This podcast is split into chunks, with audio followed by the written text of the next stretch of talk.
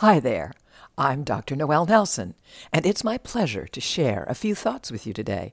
Some uplifting, inspiring, and practical tips to help you find greater happiness and success in your life. Today's topic the fallacy of control.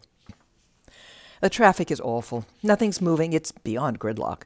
You're freezing because your car heater only works when the car is actually going someplace, which it is not.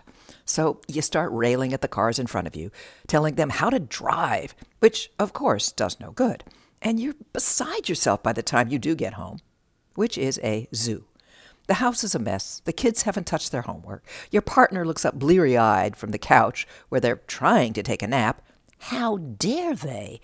And dinner hasn't even been considered, much less started. You explode. Is it too much to ask to have a halfway cleaned up house, homework done, and dinner started by 6:30 p.m.? You shout orders to everyone in sight and then storm off to your bedroom, furious, slamming the door hard behind you. And tomorrow is the same story. It seems that no matter how hard you try to get your family to do things the way you want them to, it never sticks. Just like no matter how loudly you tell other drivers how they should drive, it never works.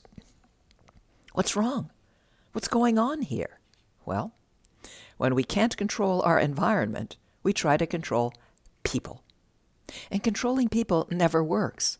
It's as simple as that. Umpteen rebellions, revolutions, uprisings, and homicides have resulted from people trying to control people. Short term, it seems like a workable solution, sure, but long term, it always fails. So, what does work? cooperating with people, negotiating with people, understanding people, and working with them. That works. The problem is that cooperating and working with others to get what you want takes a willingness many of us lack. Hey, you say, I'm willing. Other people just don't want to do things the right way. But there it is.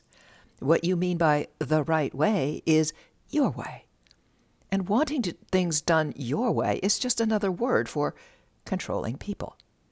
The willingness I'm talking about is the willingness to give up the idea that your way is the right way and instead open up to the idea now this is novel that there are many right ways to get things done, usually as many as there are people involved. Great, you groan. I can just see it now. The kid's idea of how to get dinner on is to order pizza.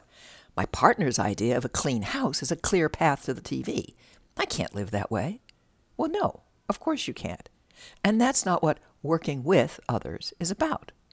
The idea is not for each to do individually what they think is the right thing, but for all the people involved to agree on a common goal and then figure out how to best reach that goal given their individual talents and preferences. For example, Let's say you sit down with your family and agree that a common goal is a clean house. Now, a clean house is more pleasant to live in, smells better, and everybody can find their stuff more easily. Fine. So far, so good. As the main clean obsessed parent, you draw up a list of what you think it takes to keep a house clean. Then you pass the list around the table and see who agrees or disagrees with the elements of a clean house. Your family will probably agree with most of the items. They just think, mm, you know, a little less frequency is better. Okay, you compromise. Floors will get washed once a week, not every day. Now comes the part you dread. Who will do which item? Ask. Don't impose. Ask. Yeah, just ask who wants to take which item. We have to accomplish all of them, so choose. You pick one item from the list and keep passing the list around until all items are chosen. Each week, a different family member is in charge of supervising that everything is done okay. Everybody gets to clean the way they want as long as the finished product means the, meets the supervisor's approval. That means your preteen gets to listen to their iPad, excuse me, their iPod, while vacuuming, and your teenager can talk on the phone while doing dishes. No, things won't get done your way but they'll get done. And you'll find that your home, namely your environment, comes gently under control, even as you no longer control the people in it. Ha ha ha. The paradoxes of life. Thank you for listening to Up. And check out my new book, I Survived COVID 19. What now? Finding Happiness and Success in a Post COVID World. If you'd like more uplifting, inspiring, practical tips and techniques, as well as my website, noelnelson.com. Or take a look at my Meet the Amazings Facebook page. Until next time, be well and take care.